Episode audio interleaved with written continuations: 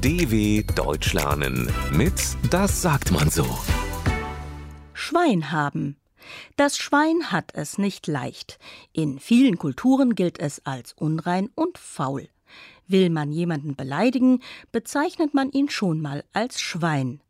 Aber wenn jemand Schwein hat, ist das ein Grund zur Freude. Alfred gehört zu den Menschen, die immer den Kick suchen. Er braucht Abenteuer und Aufregung, weil er sich sonst schnell langweilt. Dazu passt auch sein Hobby, das Glücksspiel. Ob Sportwetten oder Roulette, Alfred liebt es bis zum Schluss dem Ergebnis entgegenzufiebern. Seine Frau streitet sich deswegen regelmäßig mit ihm und ist langsam mit ihrer Geduld am Ende. Sie glaubt, dass Alfred bisher nur Glück gehabt hat und befürchtet, dass er irgendwann sein ganzes Geld verlieren wird. Alfred ist anderer Meinung. Er glaubt, dass er einfach ein guter Spieler ist.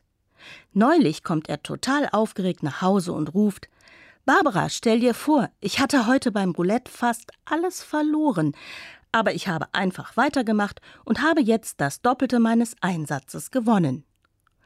Alfreds Frau greift sich an den Kopf. Alfred, du hast wieder mal Schwein gehabt, stöhnt sie genervt. Aber das war jetzt das letzte Mal. Ich verbiete dir jemals wieder ins Casino zu gehen. Denn wenn dich das Glück irgendwann im Stich lässt, trenne ich mich von dir. Ob Alfred verstanden hat, dass er schon wieder Schwein hatte? Eine letzte Chance bekommt man nicht so oft. dw.com slash das sagt man so.